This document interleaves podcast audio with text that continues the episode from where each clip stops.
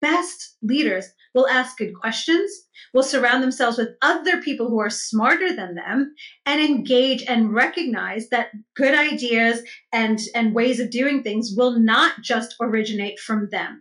But that doesn't make them any less of a leader. It does, it's not a sign of weakness when you ask a question or you let somebody else take the glory or you let somebody else's idea win.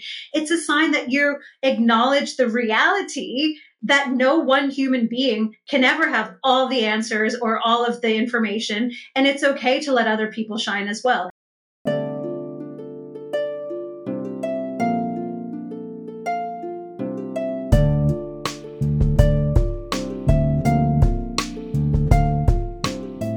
Hi, Rupal Patil. Uh, thanks for uh, being a guest in our podcast. It's an absolute privilege to have you here and share your thoughts with our audience. Uh, it's a privilege for me as well, Swami. I really appreciate the uh, the invitation to to be chatting with you. Thanks. Uh, I will straight away dive into the uh, uh, chat, and the first thing I, I, I found really interesting, Rupal, is your backstory. Right, being a you know being a immigrant, the kind of you know background that you come from. I think it instills a lot of values in what you do and talk to me about some of the things that uh, you know it built into what you do in your life today and how it's shaped up the values in your life. Okay Oh gosh. Well, I think sort of any any conversation around my backstory would first have to start with my my family. So um, I come from a, a Gujarati family. My parents both moved to in uh, to America. Sorry, uh, before any of us were born. So they brought up me and my my three siblings in New York. And once they got established in America, then they slowly started to uh, help bring their brothers and sisters and my grandparents to America and they, the, the, the fundamental sort of values that we grew up around was first and foremost that you take care of your family. We have a very big family, we have a very close family, and uh, that was always a part of, of what my parents said, both explicitly but also in the way they lived their lives. Because for a long period of my childhood, up until I was around sort of 13, 14 years old, I had cousins, aunts, uncles, cousins of aunts and uncles and you know distant relatives living with us. And it was it was like i said sort of it just reinforced how important family was. But the bigger picture was also this idea that you know as they did within our family that you do something to improve your life to to to you know to develop your career your your profession whatever it is but at every stage of that process you help other people around you. So of course you first and foremost help your family but then the idea was also what can you do for your community or for you know other people that are are less fortunate than you are?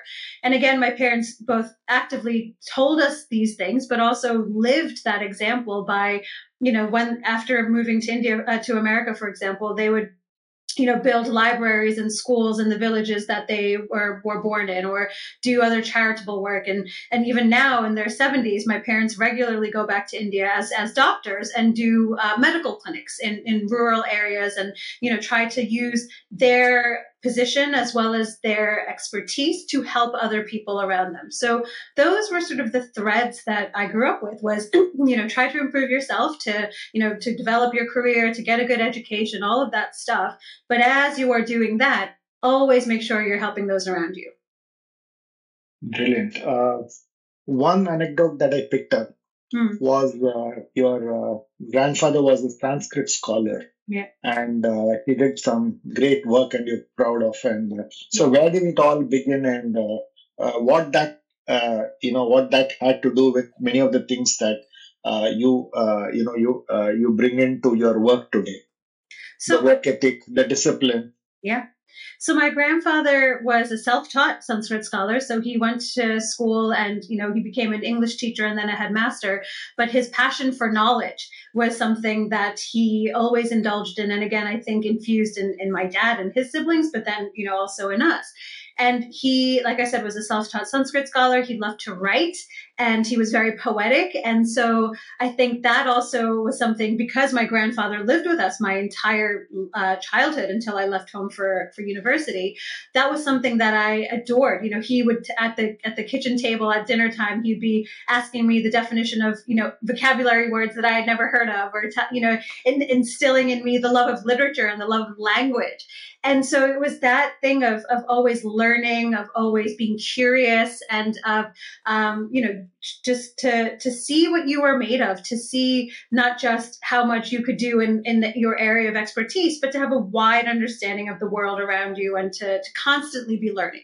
So that idea of always learning, never getting comfortable, of um, you know pushing yourself and stretching yourself in different directions, whether that was in your career or not, was again something that I picked up uh, from both the way my grandfather lived his life, but also in in some of the conversations and in the interactions we had and it's been it's been such a gift because i have that love of learning and that of constantly sort of stretching myself in new directions and trying different things and and not getting comfortable because i think it's it's kept things very interesting for me so how important is uh, curiosity in career building Oh my goodness. I think it's probably one of the most important things that we forget about.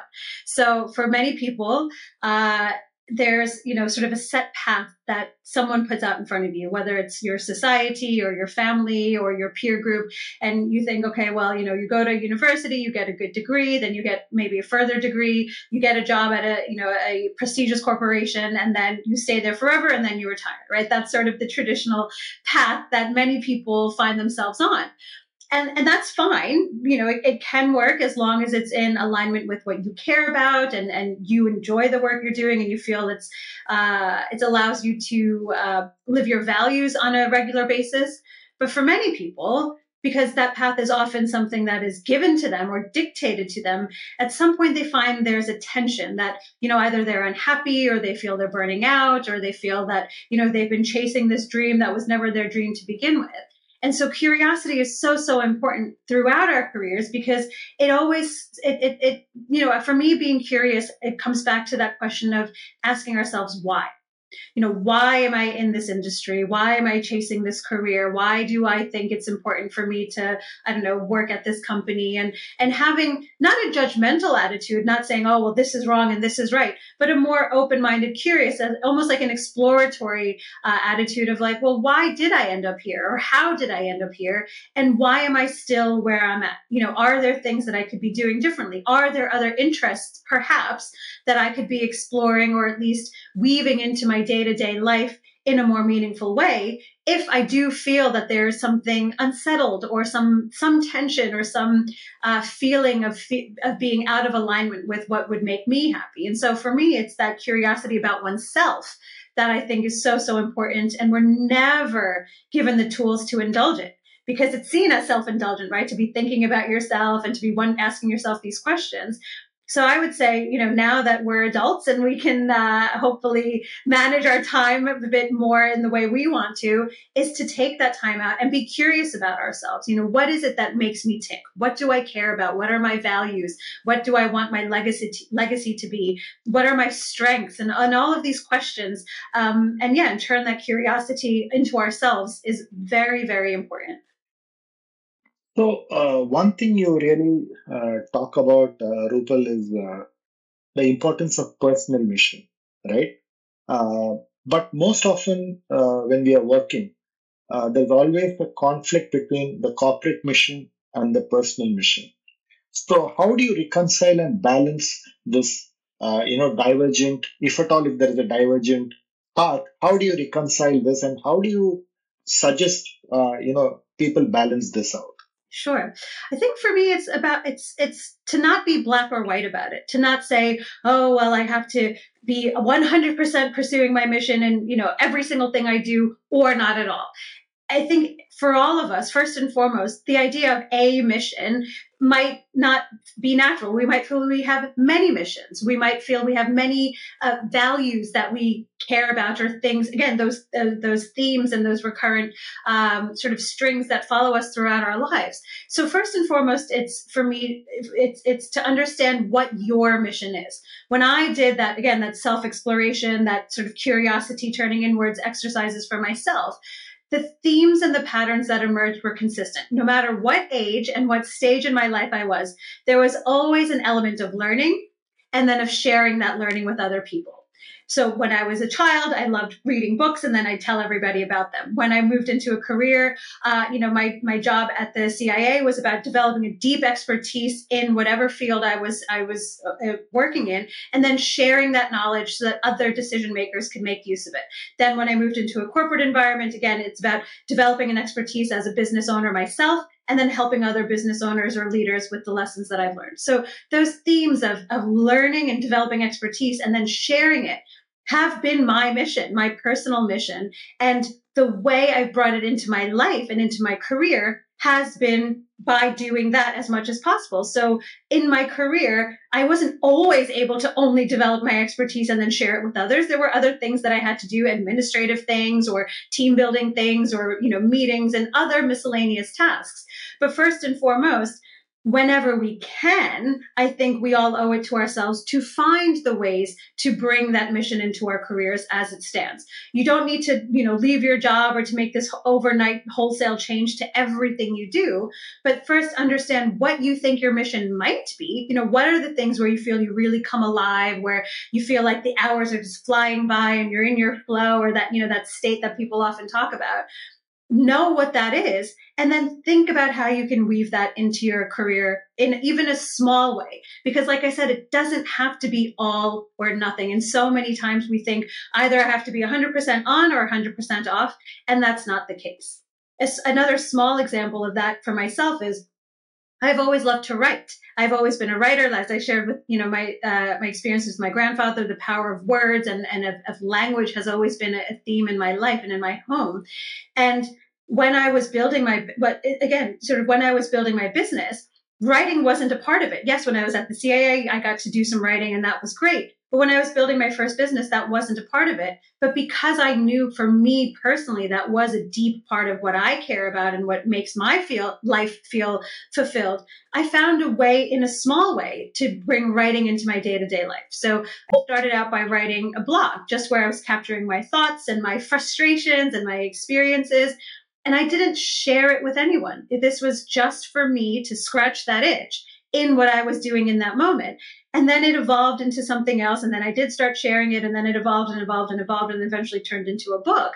But for me, it was just bringing it in a small way into my day to day life, however I could, and doing it consistently because my view is, you know, how we, and there's a great quote that goes something like, you know, how we spend our days is how we spend our lives. And that's true, right? We often just fall into a rut and do the same thing again. So if you have that calling and you can't do it 100% of the time, find a way to do it even 2% of the time in your day to day life. Brilliant. Uh, so when you went into work into the CIA, uh, you had to rewire your body and mind to the way uh, you know the work uh, was done there. So what did you have to uh, rewire and how was that learning very very important for the rest of your life yeah I think so. You know, as with all organizations, the the CIA has a certain way of doing things. So the the mental rewiring wasn't about uh, adopting a certain way of thinking, but it was a, a, as absorbing a different uh, approach to how we think about things. Because you know there are frameworks and methodologies, and again, the, the problems and the challenges that we were called to weigh in on are so complex, are so multifaceted, and so you know it was from that the the intellectual standpoint is it was you know this is the the way that we uh, these are the frameworks that we use to help make sense of these big very complex problems. These are some of the ways that we communicate, you know, that we had a, a, CIA style of communicating. So when you are presenting information to the president, for example, you know, there's a very specific, almost journalistic approach that you have to take in your writing. So that was, that was the, the mechanics, like the technical side of things that had to be wired into me because of course I had never worked at the CIA before or written for the president before. So it was learning that and, and getting that, you know, sort of, again, on the job training effectively and then the physical rewiring was along the lines of my preparation for deploying to to hostile environments. So before, you know, I deployed to to an active war zone, you do have to do some physical training to make sure that in the worst case scenario, you would be able to, at the very least, try to defend yourself or try to, you know, to, to get out of the, the sticky situation. So that, in, you know, entailed sort of, uh, you know, driving courses and how to escape, you know, get out of a scene very quickly. It was weapons training. Um, and it was all that kind of sort of training that I would hopefully never need to use, but needed to learn so that I could operate safely in a hostile environment. And and I think what that helped me bring to sort of bring it into the, the, the second part of your question, that approach was you have to be adaptable you can't have just one set way of doing things. And and that training gives you the the fundamental sort of tools that you can rely on. But then when you're op- actually operating in the field or actually doing a briefing for the president or for a senator then that training can't anticipate every single scenario you're going to confront. So you use those tools and then you adapt them for the scenario in front of you. And that is a useful lifelong skill for anything is you know have the the fundamentals really really strong know you know the the essential skills and the tools that you need. And then when you're in an, an unfamiliar environment both in a business context or a professional or personal context then it's using that those same skills and tools and adapting them to the purposes in front of you. So uh, today you are a business advisor. Yeah. Uh, you work with corporates. Uh, you know you uh, you know you mentor uh, mentor founders so, what do you think uh, is the difference in the work ethic? Uh, you worked in a company uh, that you believe are the best practices that you think can be brought in into the corporate world yeah. Uh, from this experience of yours. So, for me, first and foremost, it's a uh, commitment to excellence. Now, a lot of companies say they care about excellence and they have really high standards. You know, they have these beautiful slogans. But oftentimes, when you look under the cover or, you know, behind the facade, there's a lot of things slipping through the cracks. And so for me, that excellence comes first and foremost from the values of the organization and how those values are lived every day and not just, you know, a nice motto to have on a, on a wall. But then the excellence also comes from the people, of course, right? So it's, you know, how are you recruiting? Where are you recruiting from? And then how are you training people? Because, you know, you can have the, the smartest people from, you know, any Ivy League institution, but they're not going to have the specific skills for that specific specific role. So you have to train them properly and, and get them uh, to you know understand how your specific business operates. And then I think a lot of companies do that well. They'll recruit well and they'll train well. Where so many companies, and this is just as true for you know smaller, earlier stage startups as it is for multinational companies with tens of thousands of employees, where they really start um, sort of falling apart is in having the difficult conversations with their workforce. So if you want excellence from people, you can't settle for second best. You can't settle for mediocrity. You can't. Often, what I hear from companies is, "Oh, we have a, a difficult uh, employee or a difficult team member. We're just going to make them somebody else's problem." you know this idea of shifting that that problem child to somebody else happens everywhere. And I think that's so damaging for the company, of course, because then all of a sudden you have effectively dead weight, you know, sort of weighing you down. It also erodes the morale of the other people who are trying hard, who are giving it their best, who are, you know, sort of the high performers because they see, oh, well, this person's just, you know, showing up and, and sort of punching a clock and doing very little else, but they still get a job and they still get paid. So it erodes the morale of the people who are doing their jobs. And then it's also really um, damaging to the person who is the problem because if you never, if nobody ever sits them down and says, hey, look, this is where you're struggling. This is where we think your performance can improve. And these are the tools that we will give you or the training we will give you to help you improve on those things. Then that person never gets the opportunity to actually do better or become better. So it's not helping anybody by pretending the problem doesn't exist, but so many managers, leaders, etc., don't want to have that difficult conversation because they feel it's awkward or maybe they're worried about a lawsuit or whatever it is.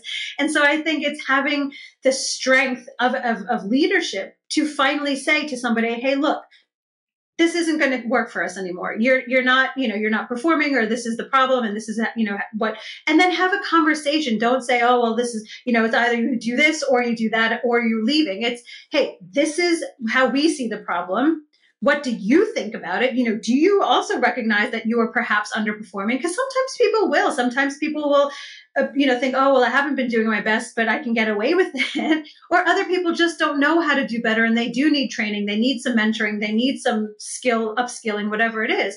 So give them the opportunity to improve.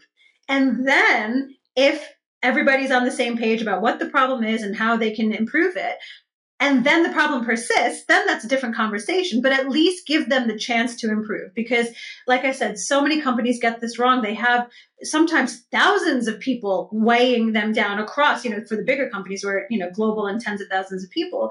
And that's that's not serving anyone. Like I said, it's not serving the company. It's not. It's going to devalue the morale and the reputation um, of you know of the other uh, the team members, and it also keeps the person who is the problem child from ever improving themselves. And so they'll always go through life just sort of mediocre. And that again is not is not the, the way a true leader lets people sort of uh, you know operate within within their their organization.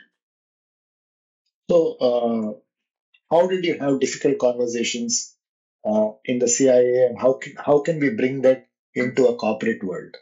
So again it's it is just having the conversation. It's not overthinking it. There's not like some formula where you say, okay, well, first you say this and then you say that.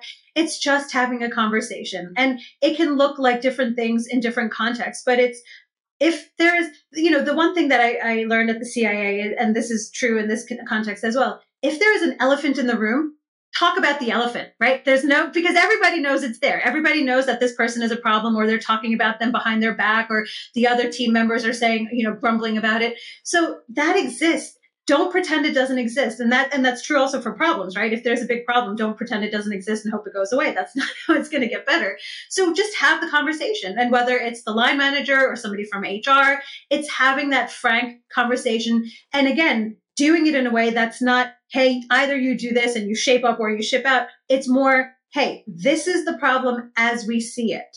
Let's be very clear about look, these were the standards and the expectations that we set up from the outset. And then this is where we feel that there's a bit of a mismatch between what we expect and what you're delivering.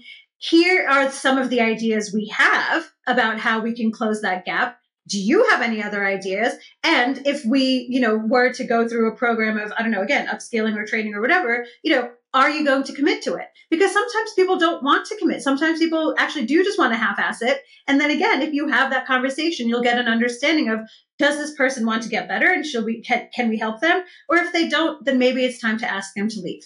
And then it's having that second tough conversation of okay well we're going to have to ask you to leave and so again it's like i said it's not all or nothing. It's not you know either you know one day they're there and they're a problem and the next day they're fired. It's giving people an opportunity to raise their standards and their performance. And then if they don't then yes having potentially that conversation to say it's time to go. But also i think it starts even before these difficult conversations arrive it fundamentally begins with setting the expectations from the beginning and being very clear about this is what we expect this is how you know your performance will be uh, will be um, will be assessed. And not just leaving it then okay we'll have this one conversation and then we'll only talk to you you know at the end of the year during your performance review. It's having regular check-ins and saying how you know not every day or every week but you know maybe every few months or every six months and just saying hey look you know these were the standards and the expectations we communicated. This is what you agreed to do six months later, how's it all going? Here are some of the challenges, the problems, or and again, have that conversation. What do they think are some of the challenges and problems? And then having that performance review that accurately captures where they're at. Again, it's not, I think nobody is served by pretending something is better than it is, but also people need to be given an, an opportunity to first understand what's expected of them and then the tools to deliver that. And as long as you've created clear expectations and, and communicated those expectations, and empowered them with the tools or the resources they need, then it really shouldn't be that and having regular com- uh, communication it shouldn't be that hard for people to deliver what what you need them to deliver. So uh, you talk about uh, talking the truth to the power right? Uh, somewhere the difficult conversations are also uh, about not talking to your peers yeah. but actually talking to the bosses right? Yeah, and to the leaders uh, so can you give me one of your experiences, uh, sure. uh, especially when you have dealt with, uh, you know, probably, uh, you know, leaders like the president, the, uh, the general, talking truth to the power is far more harder than talking to a CEO, right? so therefore, uh, you know, so how did you approach the problem? How did you deconstruct talking the truth? And how did you do that?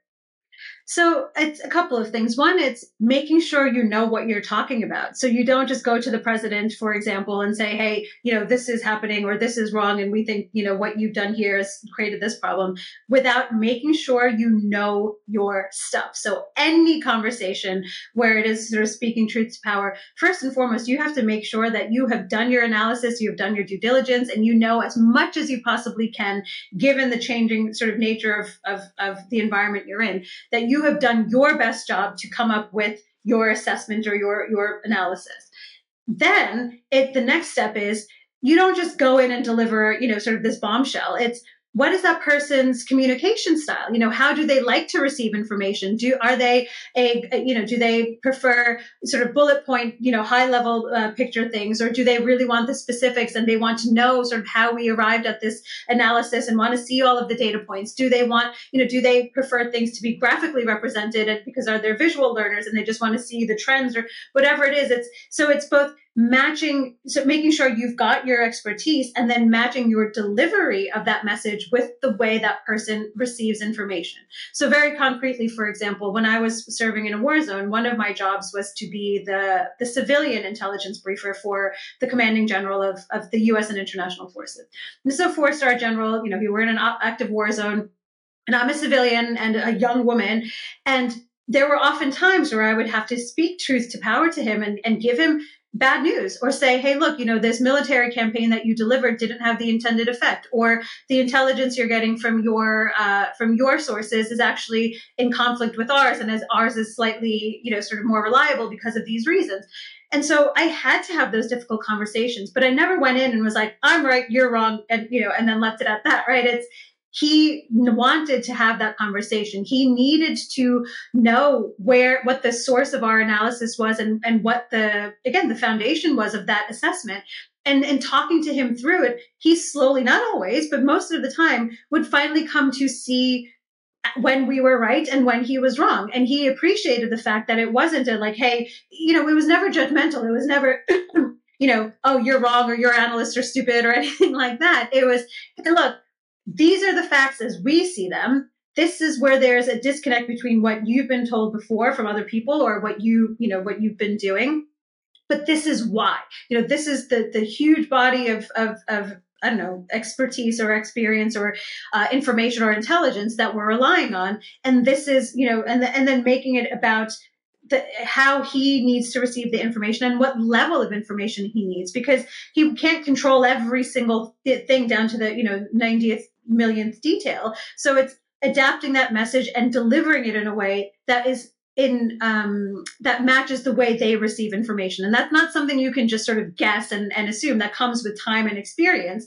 And it's also asking the people around them their advisors. So in a ceo context you know who's their chief of staff or who's their coo is there somebody else that you can talk to to get some of that information about how does this decision maker in this position of power how do they receive information the best? And if I am delivering a slightly negative message or a difficult message, you know, is there anything that I need to be aware of? Because not every person is going to be the same way. So adapt the message for the person you're delivering it to, and then make sure you know your stuff.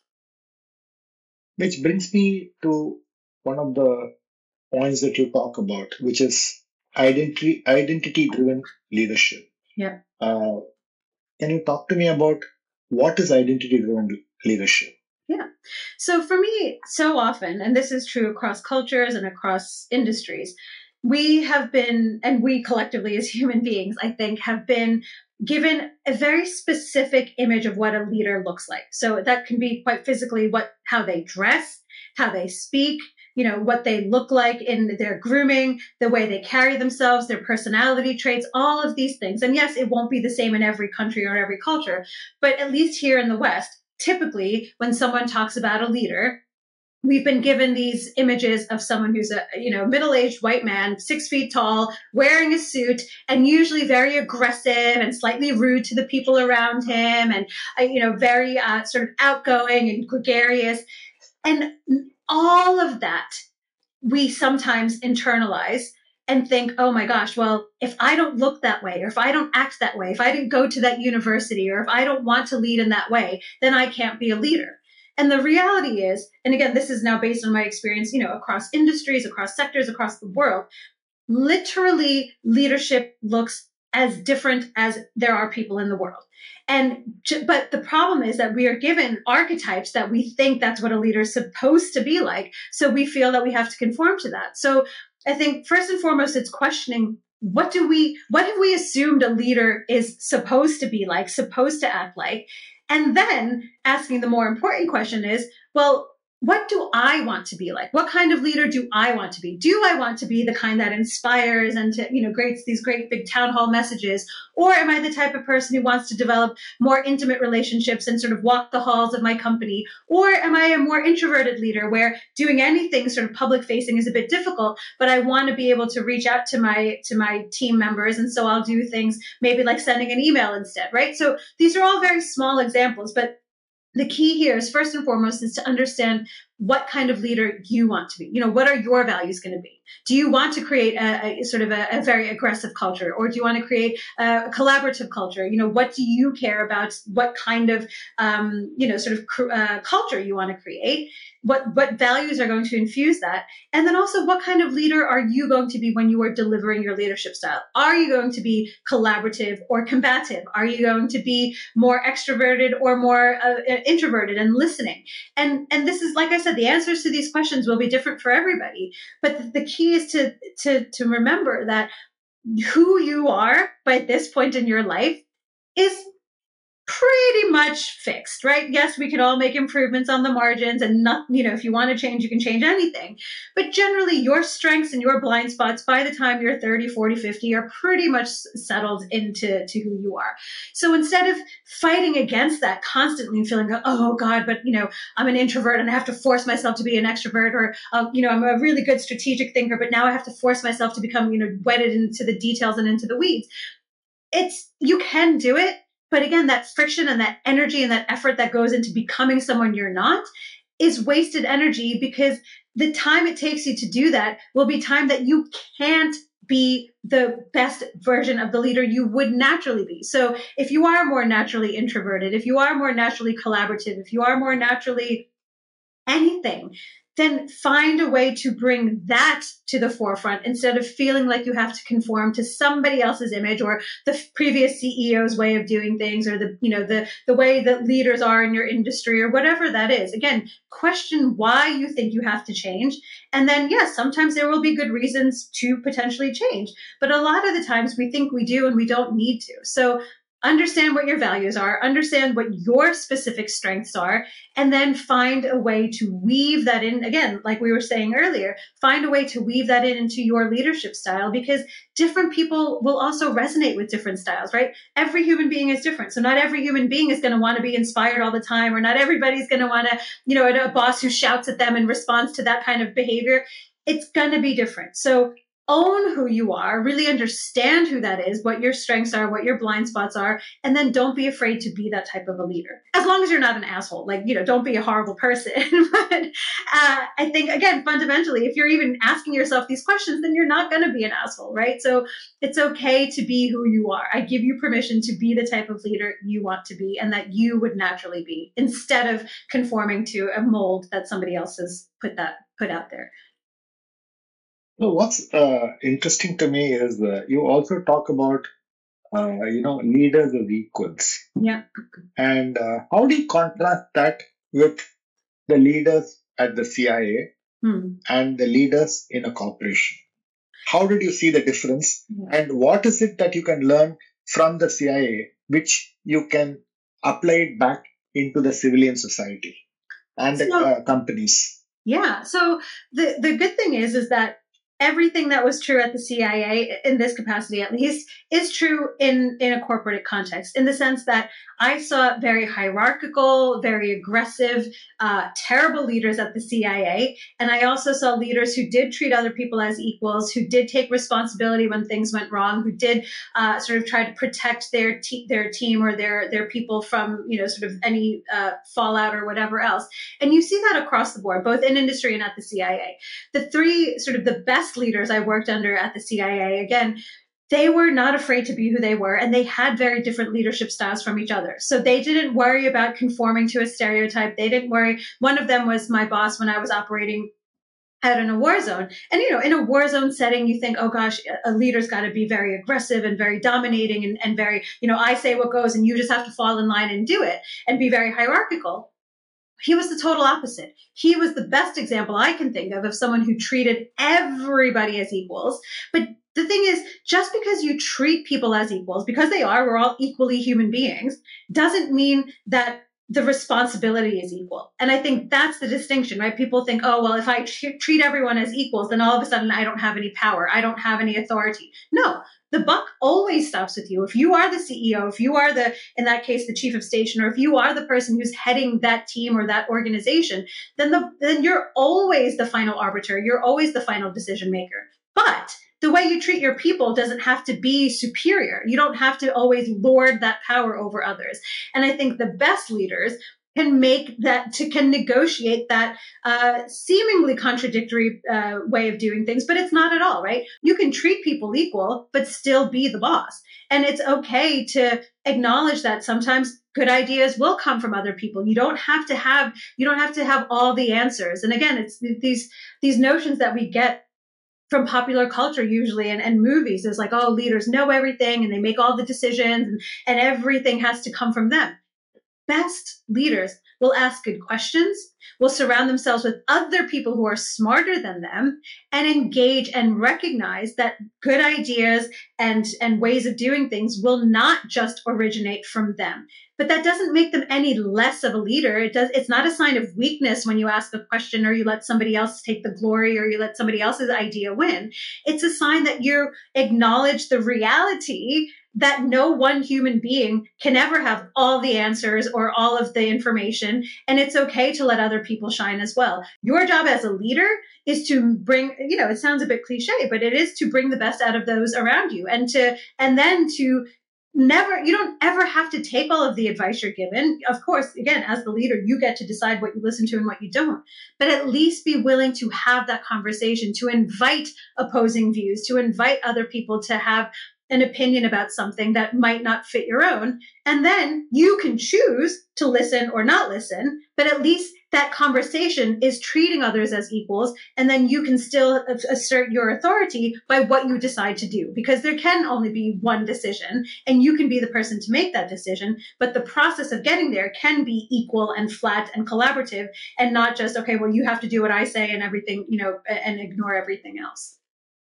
And why do uh, leaders find it difficult to uh, do what you're saying, right? So it's so it, it's so it's so uh, you know it's so uh, you know apparent, right? So you said you had three leaders in CIA whom you were with different leadership styles, Yeah. and uh, what you're saying is common sense. Yeah. Uh, but why is it so difficult to implement it in a uh, you know in a work environment? To be honest, and I don't want to reduce anything to one cause, but I think a big part of that is ego. You know, I think a lot of people feel like, oh gosh, if I do something wrong, then it shows that I'm weak. And if I'm weak, then I can't be a leader anymore. And and it's this obsession with being right and doing things perfectly and never making a mistake. And again, the reality of life is everyone at every stage of, of, of life and careers and all up and down an organization, everyone will screw up at some time. Everyone will. Everyone will get it get it wrong. Everyone will make a mistake. Everyone will do something that either is a huge catastrophe or a small one. But everybody will screw up. And yet we still expect the leaders to get everything right all the time. And that I think is an unrealistic expectation. So society has a part to play in it because we do demand a lot of our leaders or expect them to be perfect when nobody can be. But then the second part is, is that the leaders themselves often have this ego thing about, oh, well, you know, look at me. I've got this title now and I'm so important I'm making all this money. And so I have to justify my salary and my position by always seeming like I know all the answers and I have everything figured out when oftentimes I don't, right? And so again, it's that the ego combined with all of the other sort of noise and the pressures that can sometimes create these really toxic environments where people can't feel like they can make you know a mistake or feel like they're constantly being scrutinized.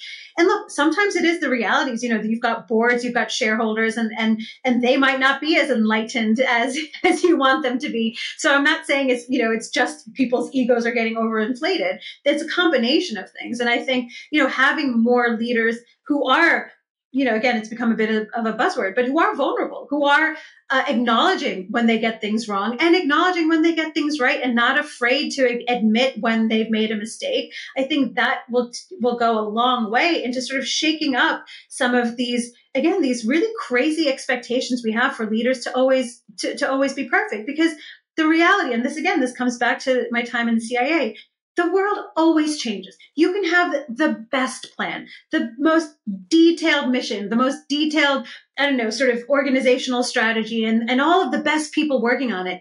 And then when you bring that paper exercise into the reality of the world, it meets customers, it meets shareholders, it meets the economy, it meets global pandemics, it's confronting, you know, unexpected wars in Ukraine. All of these things outside of your control can totally destabilize the most beautifully, perfectly put together plan. And so the reality again is for the leaders to acknowledge, look, I can only control what I can control. I can't control what, you know, Russian presidents do. I can't control, you know, pandemics coming out of the blue, you know, that nobody could have foreseen. I can't control, you know, the bigger things that are happening around us. So as a leader, I have to make a decision given all of this uncertainty given this rapidly changing things that sometimes can change overnight i have to be willing to adapt sometimes you know to make a decision because you can't just be paralyzed all the time because that's not what leaders do. So to make a decision and then to always be willing to change not total course of everything but to adapt or to pivot or to just make tweaks to that plan because like i said when it meets reality the most perfect plan will always fall apart. And not all of it. Some things might stand the test of, of, of, being, you know, sort of confronted with battle, you know, actual battle or, or commercial battle. But a lot of the times the things, a lot of things won't. And so it's having that humility to know, you know, okay, well, now we, we made this decision with the best of intentions, with the best information we had in the moment. This is the situation we're in now. What can we control and what can we do from here to make it less of a disaster than it might, might otherwise be?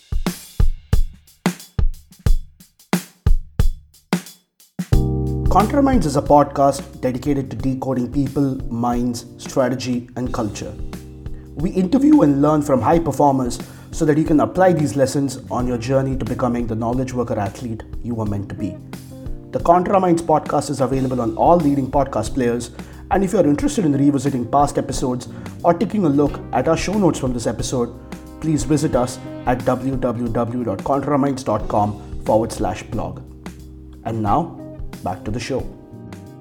So, uh, how did the leaders in uh, the CIA handle failure, and what lessons would you tell the CEOs in the corporate world yeah. to take those lessons? So, it's one, everyone will fail. Everyone will fail. So just acknowledge that you can be the smartest, the best, the most highly credentialed, have all the degrees from all the amazing schools. There will be a time in your career, and again, it might be big or small, but you will fail failure is just a part of the universal human experience, right? There's nothing that makes you uniquely cursed or uniquely sort of bad because you failed.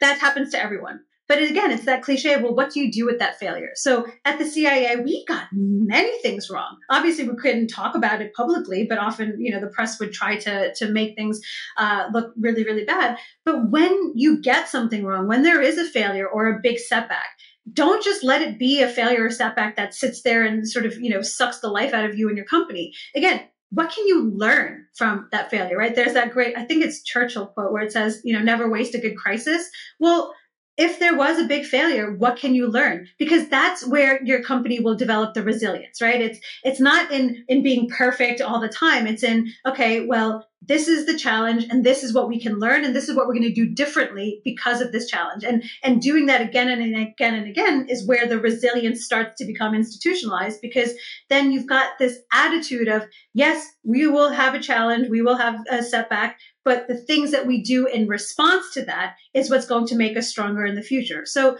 don't waste a good crisis, big or small. You know, it might be a personnel crisis, or it might be a global pandemic crisis, or it might be anything in between, but don't waste a good failure. So learn from it, capture the lessons from it. And then the next step, which is again, this can't just be a paper exercise. What do you need to institutionalize to make sure those failures never happen again?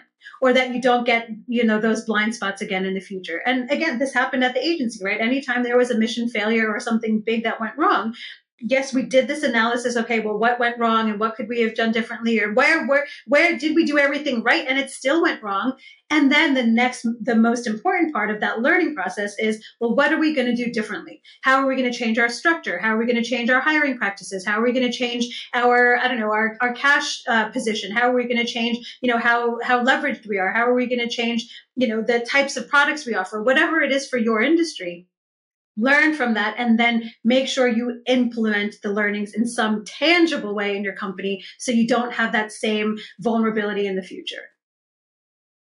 Uh, coming to uh, you know uh, people uh, who are to be leaders and who are starting their life or in the uh, you know in a mid-year uh, life crisis mm. why do they find it very hard to redesign their life and career? Yeah I think some of it is, you know, what we laughingly refer to in America as golden handcuffs, right? You get used to a certain lifestyle, you get used to a certain income, you get used to a certain level of prestige. And again, there's a lot, and, all of these things are important. Look, you need to, you know, support yourself. And if you have a family, you need to have an income and, and your reputation is important. But so often we get um, uh, so set in having that certain, like I said, that ego boost of, oh, I work at this company. Oh, I get this, I make this much money. Oh, I have, you know, this, uh, this level of, position or whatever it is. And, and that's why I think it's so hard because we've become, we've told ourselves that who we are or, or, what our title is and what how much we earn and where we work and how much you know where we live and how big our house is we've told ourselves that that is who we are and the reality is, of course, none of us is any of those things, right? You are not your job title. You are not your company. You are not your income. You are your self worth as a human being has nothing to do with those things. But we all think that it does. And it's really hard, again, in high achieving cultures and high achieving industries and as high achieving individuals. It's so, so hard to separate our sense of self-worth and our value from all of those other things from you know how much we earn and where we live and what our title is and what we can say on our resumes and all that stuff. So i think that is a really hard thing to to change right? Because all of a sudden it's having to recreate or, or reassess your relationship with your own identity effectively right? And, and that's a big thing. It's not something that you know just happens overnight and for me personally that happened i feel somewhat lucky that it happened relatively early in my life where you know when i made that transition from working at the cia and then going to business school and then starting my own business all of a sudden i was nobody right before i was like this cool person who worked at the cia and then i was an mba student at this amazing uh, mba program and then i was nobody I was someone who was starting a business in the middle of nowhere, and and the, nobody had heard of this business because it hadn't had a track record. I was building it, right? And so for me that was a real uh, part of my my experience of like holy shit all of a sudden i can't be like oh look at me i'm so cool because i've got this business card that tells me you know i've got this position with this amazing company that that was gone. And it was a really difficult internal process to go through of like oh my gosh wait if i'm not a, a student at a prestigious university or if i'm not working at a prestigious institution who the hell am i? And that is a scary question to ask. It is a re- it's probably the scariest question to ask and it's not an easy process so i wish i could say oh well you know i went through this process and yeah after a couple of months like it was no it's it goes and fits and starts and even now it's a work in progress you know there are still times where I revert back into to making that conflation of, well, how much I earn is how much I'm worth, right? And of course, that's not the reality. So all I would say is it takes practice, but you have to ask the question because for me, the reason I went through that painful process is I didn't want to go through that pain at the end of my life where I look back and think, oh man, I totally screwed this up. Or I was chasing somebody else's dream, or I didn't really uh, tap into the potential that I thought I had. And I was always just doing the safe thing. So again, no value judgment here, right? Both are equally hard, but it's either you, you feel the pain now or you feel it later. And I would rather feel it now when I can do something about it and change it than later in life where it is too late to change. So, is this what uh, you know? Uh, you talk about how your uh, family taught you the difference between an absolute life and a relative life yeah in the book right? my dad my dad is amazing he like his father has a great way with words and uh, when i was very young i remember we were talking in the car. He was driving us to school. And you know our drive from our house to, to my school we would pass all of these big mansions you know huge sprawling homes. And i remember we were in the car and one of us me or my brothers or somebody would have said something about this house that we had just passed. And my dad out of nowhere i don't know how it just came to him in the moment he's like you know rupal it's really important to live an absolute life instead of a relative life so instead of constantly comparing yourself to this person has this much, or this person has this thing, or they live in this area, or they have this salary, or they have this title, you'll always be worse than somebody. Always, even at the very, very top, right? There's always going to be someone richer, smarter, more beautiful, more successful, more everything than you. So live an absolute life. And again, it goes back to this idea of what do you care about? I don't care about big houses, right? But it was one of those things that I had internalized even as a child. Oh, well, you have to have a big house because that shows you make money. And if you make money, that means you're successful. And if you're successful, people will respect you and all of that stuff. But I, as an individual, didn't actually care about that stuff. Even now, I don't care, right? And so, again, it goes back to what do you care about? What are your values? What are the things that you want to be? You know what kind of person do you want to be? What kind of leader do you want to be? What are the kinds of things you want to do with your life? For some people earning money is that thing and that's fine. Again no value judgment. If all you want to do is be really really rich go do that as long as you're not hurting people and being horrible along the way. But if you don't want to do that, if there are other things, you have that choice. And also, what do you want to have? It's okay to want to have things, right? We all need to live somewhere. We all need to get around from A to B. We all need some things, but you might not want the big mansion or the fancy car or the mega salary and the things that you actually care about are a bit more modest. So stop getting sucked into that comparisonitis or, you know, saying, oh, well, this person I work with has this thing or they've got this holiday home. Or, you know, all of those things that we get wrapped up in and start really focusing on what you care about. For me, I care about financial freedom and independence. So, you know, getting lots of expensive things is actually not in alignment with that. So I'm, and I'm happy with that, right? I have a big enough home that fits me and my family. I have a, a, car that does the job. And I, you know, and I, for me, the where I want to splurge is on traveling. I want, you know, I want to take my family around the world. And I would rather have the the money and the freedom to do that than any sort of multi-quadrillion dollar home. And that's me. And like I said, no value judgment. You know, do whatever is important to you. But for me, living an absolute life is what makes me happy. You know, what are my values? What do I want out of this one experience that I will get on earth as who I am right now. What do I care about? And then stop comparing myself to everybody else. Because, like I said, there's always going to be so many people who are better, smarter, prettier, more successful, etc. But it doesn't matter because there's only one you.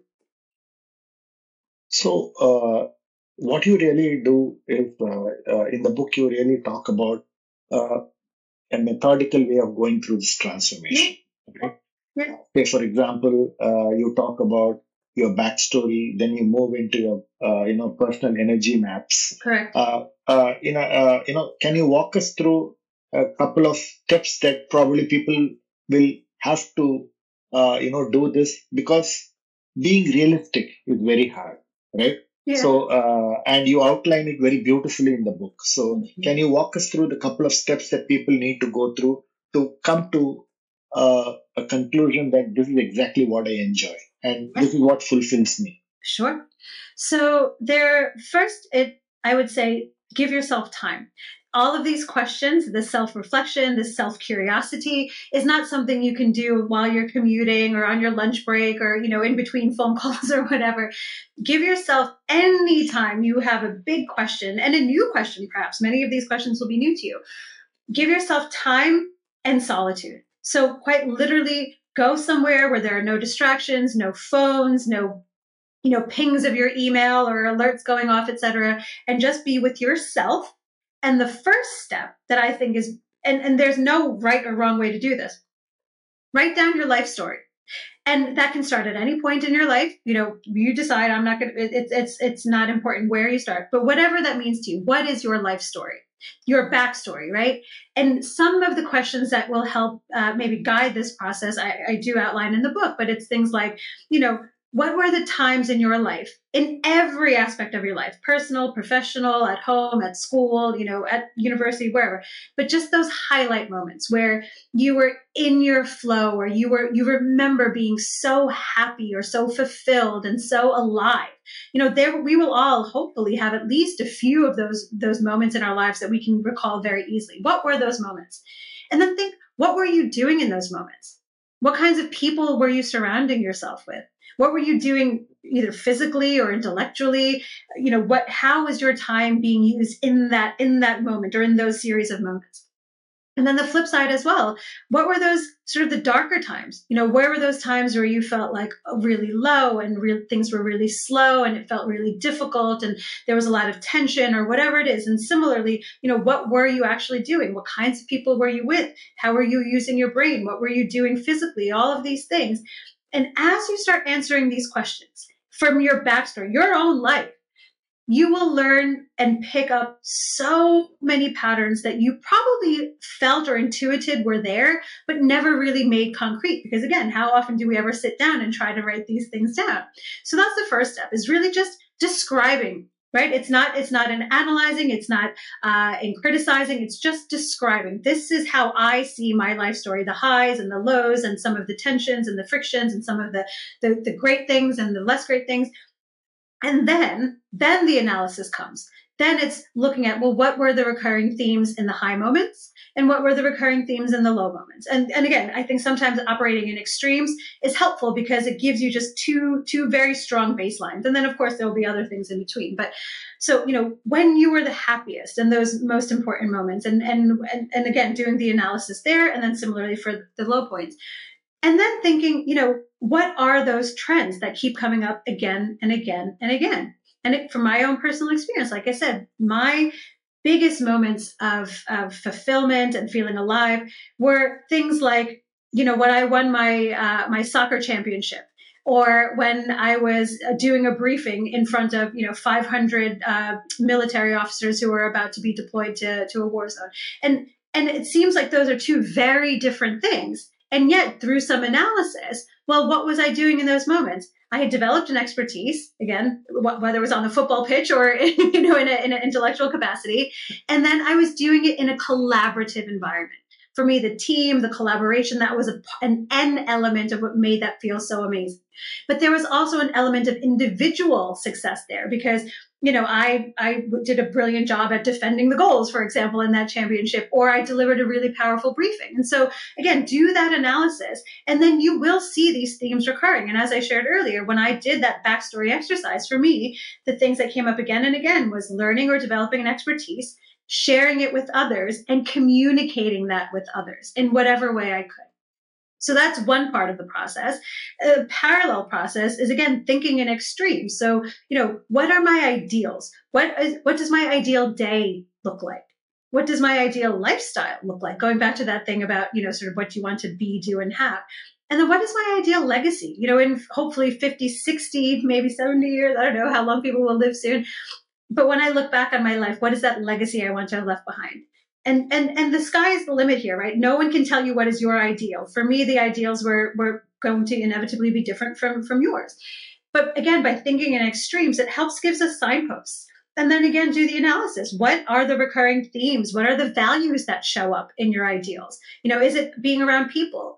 Is it being with family? Is it having independent sort of use of your time? Is it doing creative work these themes will start to emerge once you give yourself the time to to explore them but you have to give yourself the time to do it and then the final step there is again what we shared talked about earlier is given this picture of what are my values, what are the recurring themes, what are the highlights and the lowlights, what are uh, the things that make me feel really alive, and, and what are my ideals. The next and, and most important step, I think, is thinking concretely about how you're going to bring that into your everyday life in a small way to begin with, at the very least, and then over time make it more and more and more. So, one thing uh, that I can see from this uh, framework that you put out. Uh, you got a lot of learnings around how you gather data, mm-hmm. uh, how do you analyze the data, mm-hmm. and how do you do the briefing. Uh, mm-hmm. In the case of your CIA experience, you debriefed somebody, yeah. but here you are debriefing yourself. Exactly. Yeah. So, so what are the best practices of gathering data which you learned at the CIA, which you can apply back to your own life? Yeah. Uh, what's the best way to analyze the data, mm-hmm. uh, and uh, what's the best way to debrief? Okay, that's a, that's a really good question. No one's ever asked me that before. I love this. Uh, so, first part about gathering the data. Again, at the CIA, we prided ourselves on being all source analysts. So, looking at literally every source of relevant information, but not only relying on the covertly collected secret stuff, but what are all of the sources of information and insight on this particular topic? The same is true for your own life. So, of course, you have to do your own inner reflections and your own inner data collection, but then it and choose carefully here, but it can never hurt, as long as you choose carefully, to ask other people, collect other data from external sources. Again, what are what do you see as my strengths? What do you see as some of my blind spots? What do you think I'm uniquely qualified to do or really good at or whatever? And again, choose people whose opinion you respect and who have actually had some experience of, of you in that context. So don't ask, you know, your best friend who you've never worked with in a job together how he thinks of you as a professional because he has no experience of that, right? So collect relevant data from people who have relevant information about the question you're asking. And then, like I said, be all source about it. So you can get information from yourself, from the people around you, perhaps from some of the performance reviews you've gotten in the past but be a bit broad based in your in your collection. Then the analysis of it comes i mean there's again there's no sort of um, hard or fast way of doing this but you will see the patterns starting to emerge. So group those things together. You know what are some of the the personal uh, attributes that keep, people keep telling you that you're really strong in? What are some of the technical things that people say you're really good at? And again just group things together. And then it's it's a, it's a, another conversation with yourself of like this feels right. Intuitively you know this collection of things that people have told me or this uh, emerging pattern that i'm seeing it starts to feel right. And then you dig into it a little bit more. And again that goes back to that process of okay internal reflection external sort of sense checking etc but it's it's a it's an iterative process. It's not like you do it once and then it, it stays you know like that forever. So that's the data the collection and the analysis. And then the debriefing part it comes into just crystallizing it effectively into a plan. So you've done the data collection, you've done the self analysis, you've done, you know, you've gotten the relevant inputs from other people. What are you going to do with that now? And maybe you do nothing, right? Maybe it's just a useful exercise and, and you decide to just sit on it. But maybe you think, oh, wow, well, I see these are the themes and the patterns. I see these are the recurring trends. And I actually feel a bit of a tension or a mismatch between what I'm doing and what, you know, what makes me, you know, makes me feel like I'm coming alive and thriving, etc. So these are the specific things that I'm going to do to try to weave more of the things that fulfill me into my day-to-day life. And then the debriefing is is sharing that plan with the people who will be affected by that plan. So let's say you have come to the conclusion that maybe you're going to consider uh, a career change, or maybe you're going to get back into your hobby of playing the piano. Now, if nobody else is affected by that, then they don't need to know. But if you're changing your career, for example, or at least exploring it, and you're married and or have kids, then those people they don't need to be a part of the plan or the process but at least share with them that there might be this change coming and you are exploring this thing. Or if the fact that you want to start playing piano again means you you know can't have dinner with your friends on a friday night like you normally do share that with your friends. It doesn't have to be asking for permission, but at least share that things will change. And if you choose to, you don't have to, but you can just share with them why you're changing it. You know, I have always loved to play the piano. And since I started my job, I haven't, you know, for the past 20 years of building my career, I haven't had time to indulge. And this thing is collecting dust, but I, you know, brings me joy. So I'm going to do this every Friday night when we would normally have our dinners because that's when I have most uh, free time. Whatever it is, right? That's a small example, but don't be afraid of having those conversations. And sometimes, sadly, there will be pushback, and the people you share things with will will not want you to do the change and and and want you to stay the same or to to to keep things the way they've always been. And that perhaps is another difficult conversation because the people who come with us to up to a certain point in our lives aren't always going to be the people we bring with us for the rest of our lives.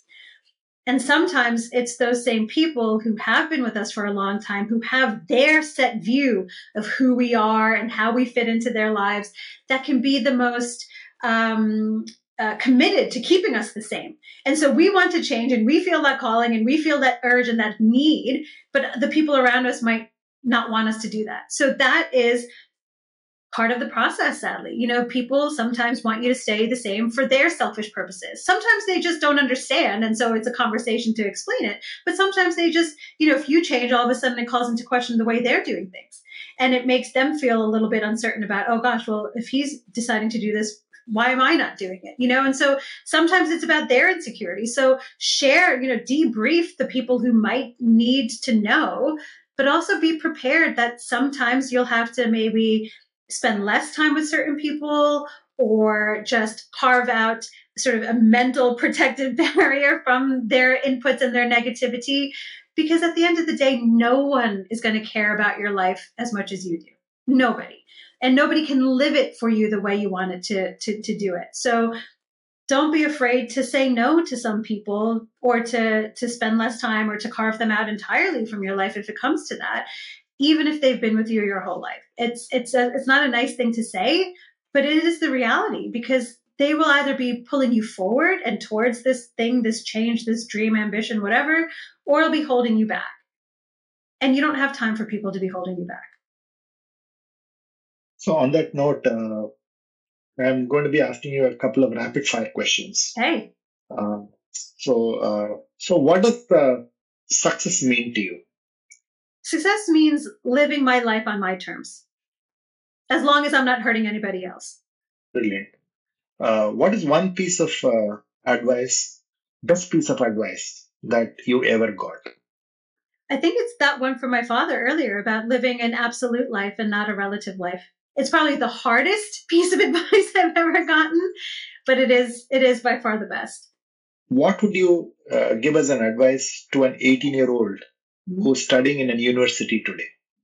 Ooh, uh, I would say be open, but also be careful about the inputs let you let in. So that's the people, the ideas, all of that kind of stuff. But the world is an amazing place. So if you think you know you want you want to do just one thing, that's fine. Be focused but also at least be curious about other things and have an awareness of other things because you you never know where you're going to get your next big idea or your passion. So have a focus, but also be open. Great. Uh, what's one thing that uh, you believe in that uh, others don't agree with you? Ooh, that's ah. I think it might be this.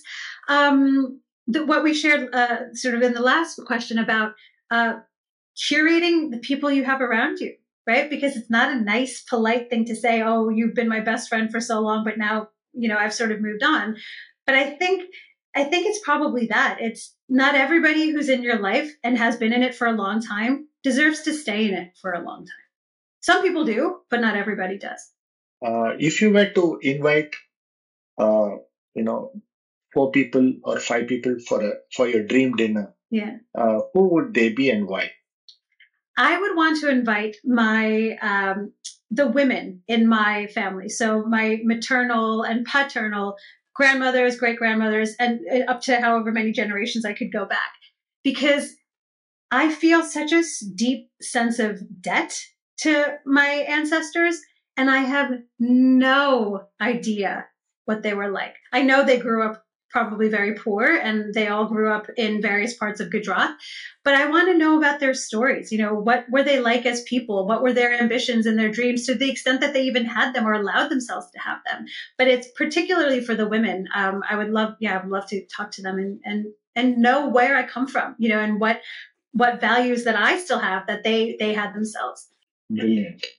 Uh, now that you know about the ContraMinds podcast, yeah if you were to uh, recommend a guest, yeah, who would you think you want us uh, to be a part of uh, ContraMinds podcast as a guest? Who would you think is a good guest? What would the criteria be? The criteria would be, uh, you know, if you were listening, uh, you know, uh, you could say that this is one person I want to listen to, but I never have had a chance to listen to this person in this podcast. Okay. In any podcast. Okay. Uh, so somebody who somebody who you may admire, somebody who you get inspired, mm-hmm. and uh, that's really what the idea is. Amazing. So it's no one famous, um, and I hope she doesn't hate me for her name but it's a woman who um, is here in the UK who practices as a doula. So a doula is, for most people don't know what that is. A doula is a uh, another birth partner who helps women go through um, uh, the process of childbirth, and it's sort of like a midwife, but it's a little bit different. Anyway, this woman who I'm thinking of, uh, her name is Marie, and she is amazing. And the reason I think more people need to hear from her is because she has a real deep sense of intuition around humanity and around um, people's uh, sort of powers as human beings, but is also also very scientific in her her views on on on things like neuroscience and childbirth and and the combination of of intuition and and learning that she brings to her work is really really powerful and transformative. It's not something that a lot of people talk about but she is an expert in sort of um, in women's health but also in things like um, uh, what uh, what was it? It's it's it's a com- it's sort of like menopause as well as childbirth and everything having to do with women and their bodies. And she brings this great combination of science as well as intuition. So yeah she's brilliant and I, I could talk to her. Brilliant. Thanks. I think that'll be great. Yeah. Uh, it was a fantastic conversation. Uh, I think uh, uh, what I really heard in the last hour or so was this whole thing about being authentic, mm-hmm. being completely realistic about what you enjoy, what you what fulfills you, yeah. building your own personal roadmap, yeah. and that was uh, that's refreshing and uh, thanks a lot for sharing your thoughts. And it was a brilliant conversation. It was an absolute pleasure. And I could have continued chatting with you all afternoon. So thank you for being such a wonderful host. Thanks.